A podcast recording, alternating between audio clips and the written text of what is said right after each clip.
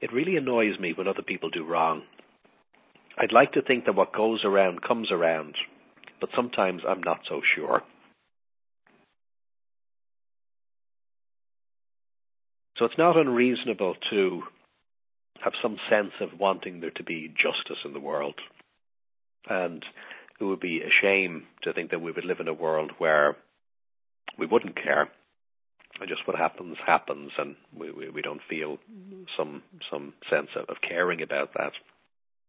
But of course, I think it's easy enough to see that there is such a thing as being not involved enough, but there is also such a thing as being too involved, and we could easily live our life frustrated if the sum total of our happiness had to correlate to whether or not there was anyone in the world who was doing wrong from our perspective, well, then unfortunately we may find ourselves not happy a lot of the time. And then, of course, we mightn't be at our best, and, and, and so there's a kind of a domino effect then, which is, is fairly unfortunate. So that I think is is one of the key first points, which is that regardless of how good or how bad, uh, in our perspective, other people around us may be, let's not uh, let that be the determining factor in how we are.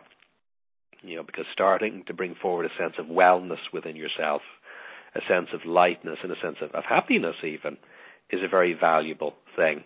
Now, this doesn't mean we can't speak strongly at times and more mildly at other times, but the point is building a better relationship with yourself and having a sense of balance and wellness is only going to facilitate you in whatever you're going to do, whatever that may be, whether it involves intervening a bit more or a bit less.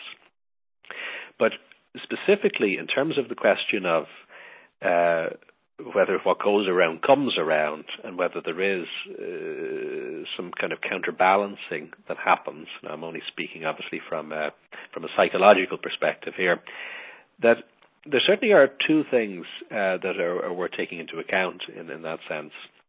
One is ecology. So we, we don't exist in a vacuum, and there is a sense that you know what are what are our, our lungs without oxygen, what are feet without ground to walk on, what are eyes without something to see. So uh, no person is an island. We don't exist in a vacuum. So generally, to act poorly towards other people or poorly towards the world does tend to be the kind of thing that brings about a chain reaction. Because if we, for example, don't care about the environment and we pollute our own environment, well, then we are occupying that environment and we, we ultimately suffer as a result of it. Uh, if we, you know, treat other people a certain way, people uh, at worst will treat us that way back, or at least they'll be wary of us, and then, you know, it just becomes harder for us to get what we need or, or to do business. Now, of course, that mightn't always seem to happen, and it certainly mightn't always seem to happen as quickly as we might like it to, but there certainly is some sense of that ecological uh, way in which the world works. So the other thing to remember is that uh, internal consistency matters too. And even if somehow or another we could act with impunity from an ecological perspective, so that's to say that if we could do something to the world and it doesn't seem to do it back, it, it still may, given enough time. Sometimes the world takes a bit of time, but the the internal consistency matters, in that we ourselves suffer when we're harbouring meanness or nastiness, to put it bluntly, internally. It's just not something that sits well within the system. Uh, this is a bit of a complex topic because there are many different types of perspectives and mindsets, and there's still ongoing research happening in these areas. But just as a general rule of thumb, living a life that involves trying to win one over in another person and being in that mode, it tends not to facilitate just a sense of ease and calmness on an internal level. And of course, we might get to see this because you know it may seem on the outside that the other person is doing okay, but just on those deeper levels, very often that's not the case. So we can't really speak perfectly from the perspective of other people because uh, unless we're a therapist working with them or we have any particular unique insights into their lives, we, we won't know the details. But certainly for ourselves, we can use this as a as a helpful guide and a helpful way of thinking. That let me try and have my programming as simple as possible let me try and have it as clean and as minimalistic as possible. So duplicity and cheating and lying and things like this, these have a huge cost in terms of cognitive bandwidth. it's it's running all of these extra programs which aren't nice programs to run. They're very demanding on the resources of our system, and that tends to take away from other things. It tends to lead to a kind of a chain reaction. And whether it's the external, the ecological, the world kind of gives us a kickback if we've given it a kick, or whether it's just internally the weight of carrying this type of thing around with us.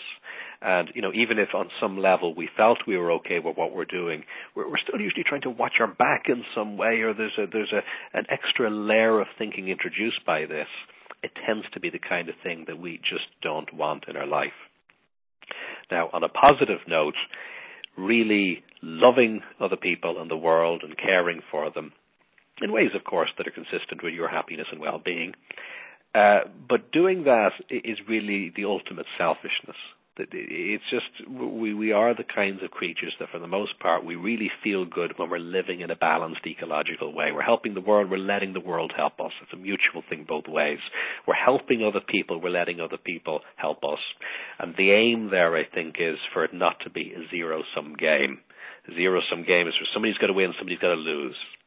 So that oh, doesn't always have to be the case. They're perfect uh, opportunities sometimes for collaboration where somebody benefits, somebody else benefits, somebody else benefits, and there's just everybody uh, assists the other.